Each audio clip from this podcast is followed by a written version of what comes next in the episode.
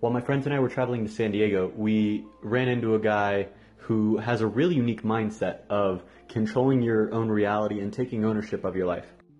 Neil Talbot has traveled the world, is currently living in San Diego, working on his own business of life and business coaching, as well as helping a San Diego local family run Italian uh, food place out. I'm having Neil on today to talk with me a little bit more about Amazon Alexa, his experience with how mindset can affect your overall life, and then a little bit more talk on IoT in the restaurant.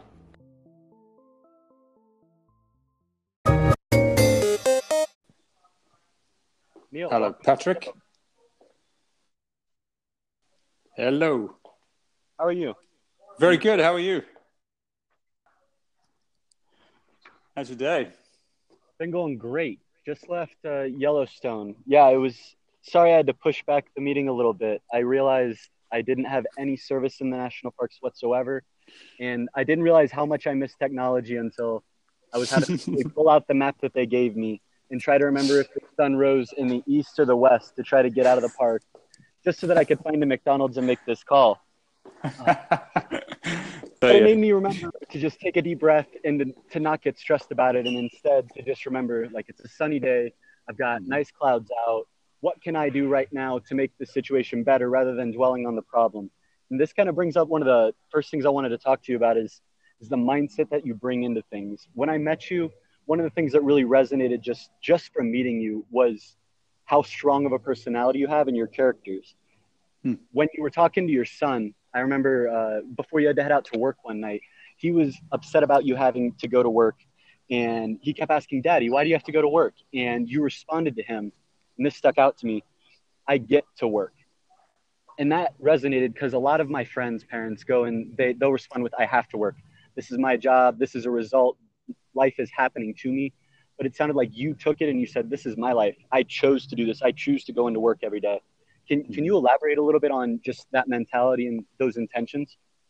Absolutely i can. Sure yeah. First uh, i'm 100% jealous that you were in yellowstone national park the last few days uh, one of my favorite places in the world, and I uh, I've yet to visit. I've been to the United States for many years, and that's one place I have not gone. Spent many a time looking online, looking at great photographs because I was a photographer for many years. So I understand the beauty of the place, and I'm so uh, you know jealous of that in that regard. But uh, that being said, uh, thank you. Appreciate the compliments and the understanding of what you your first impressions of of how I. Sh- um, and to kind of dig deep right away when it comes to get to go to work is it's it's an in some some regards that we get to go to work because we got to pay bills. We get to um, live that we you know we are searching for, and I think um, life is about um, you know it's a journey. It's not a destination. Um, the destination comes when we're in a you know a, a cardboard box or a box somewhere six feet under, and that's to me is like that's the journey ends. Um, and my regards to uh, getting to do something that pays the bills is that's of national international importance. Um, and i don't shirk it. And i believe in hard work. I believe in that that's uh, where i get to be for me and my son instead of it's a mindset for everything i do in my life. Um, i get to wake up in the morning i don't do i have to wake up in the morning no um, but uh, it's um, it's because I, I, have a passion for life and for my son. My son is my barometer for my day, and he, you know, if you look at how vibrant a four-year-old boy is, it's an incredible experience, and uh, that is. He just the apple doesn't fall far from the tree because I'm much the same. I just enjoy my life. I enjoy the people around it, and when you came to stay, it was a blessing and I said, wow, this is what, what do I get to learn from my son? What do I get to learn from the people that show up in my house and that are people I meet every day? What can they bring to my life that um, educates me? And uh, that's why I, I love to do what I do. And so explaining to my son, he gets older that uh, work is important. And the, what I, I love about my work is, is I get to meet people and um, uh, I come home and the, the icing on the cake is I get to pay my bills with that work, and so it's uh, that's why it's to to have that mindset. I remember talking with Ashton a lot, and after hearing that, thinking, wow, at a young age, I wonder how that kind of parenting will affect him in that snowball as he gets older. And then in the same way, I was thinking, huh, I've thought this a couple times.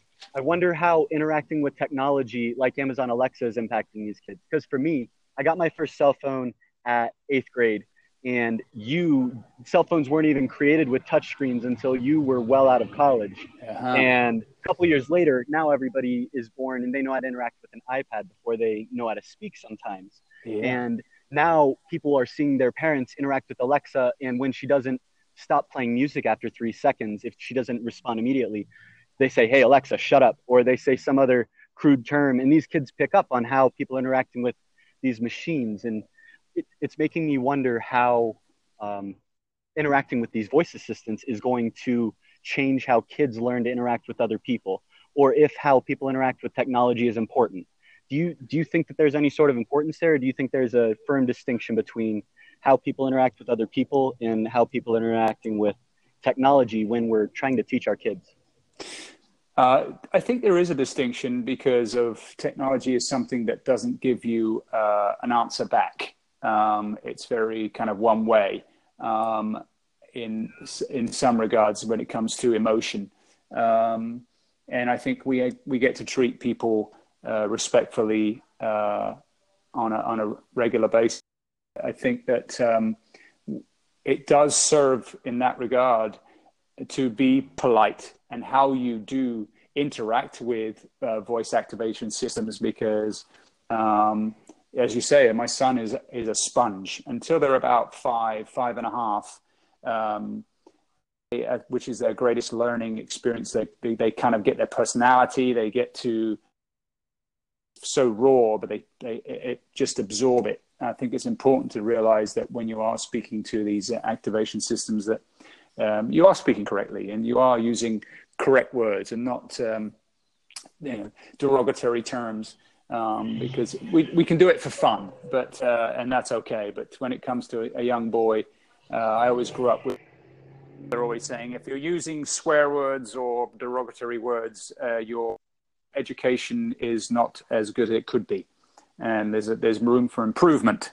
So I was always uh, um, given some plenty of feedback by my parents, and so I grew up with uh, not using those words. And it, it, there's no need to use those words unless you are As we go get angry and they, they do come out. But uh, when it comes to technology, um, I think they bring incredible value uh, to situations. You, you saw, you had firsthand experience of a four year old who's uh, just will be for next week, um, and how he experiences it. And we saw it in a fun environment. Uh, my oh my gosh, yeah, seeing him play with and say hey alexa make a fart noise for i want to say 45 minutes or an hour just blew my mind and to think how, how that can be expanded to just provide this kid with answers to anything he can imagine. Oh. Like alexa launch a rocket or alexa take me on a space adventure. Anything this kid could ask. Mm-hmm. alexa could take him on an adventure for hours. Yeah. And then playing hide and seek.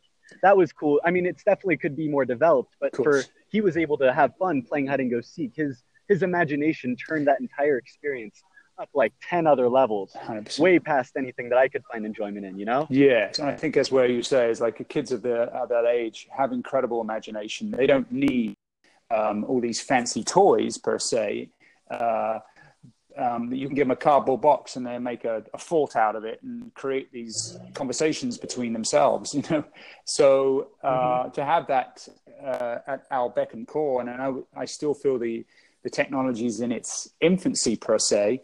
Um, what's it going to look like in five years is absolutely incredible. I mean, it's an exponential growth in the next five years for this particular um, way of uh, living um, the environment. You've seen what's happened in, like you said, in, in 10, 12 years, where has the touchstone, um, touchscreen phones have gone?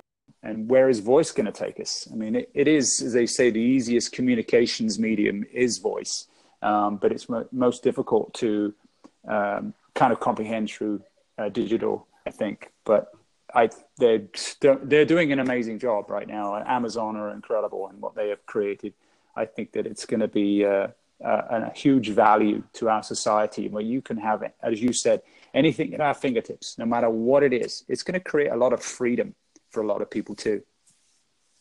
That's what I think about it. I've I've heard the the the concept having one question answered leads to two more questions, Hmm. and that got me to thinking a little bit. In the past, before we really had Google, you would ask a question, and in order to really get that answered, you'd have to go and research. So that would usually block you. If you had something like, "I wonder how far away the sun is," you wouldn't even get to thinking about how big is the sun in comparison to Earth because you don't even know how far away it is. Mhm. But now, when we can ask, what does the sound of a lion make? And then you hear what a lion sounds like. And then you want to ask, where is the largest population? And then Alexa responds with that. And then you can say, Alexa, where's the closest lion to me? And Alexa tells him that there's a lion at the zoo nearby. And now he can act on that. Like as a five year old, he can know how far away a zoo is to see an actual lion without needing his parents, without needing to type on a keyboard, just by just by having these questions, using this you're, as you're saying, yeah, when they're young, they have these really creative minds, using these mm-hmm. imaginations with very simple language to be able to express great meaning and to have to be taken much further with these adventures than I think they could have in the past. I'm, I'm really excited, yeah, to see how kids are able to create. I see the Nintendo Switch on last Mhm. month in April. They came out with this cardboard, uh, these cardboard kits for the the Wii Switch, which is a, a little Uh-huh. portable gaming device, and they could uh, fold up this cardboard box and put it on and wear it like a robot. And then when they punched this cardboard box, the robot punched, and when they kicked, the robot kicked. And it even came with this little cardboard foldable uh, fishing rod that they could play with, and a bunch of other things in ways that they could interact with the console to like create their own toys. And I love the fact that anytime that a kid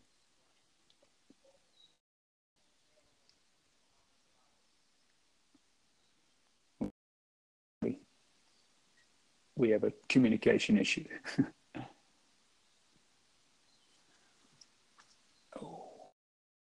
Patrick, we're missing you, buddy.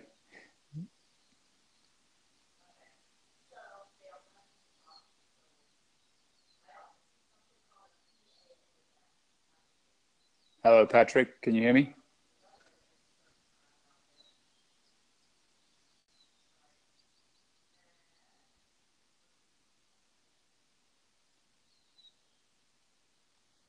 Oh, yeah, we lost you, but the uh, Wi-Fi is uh, cutting out. I cannot hear you. The wonders of technology, as we spoke into. Hey, Neil. Hey, buddy. Hey, last thing I wanted to talk to you about is any thoughts you had on IoT coming into restaurant space.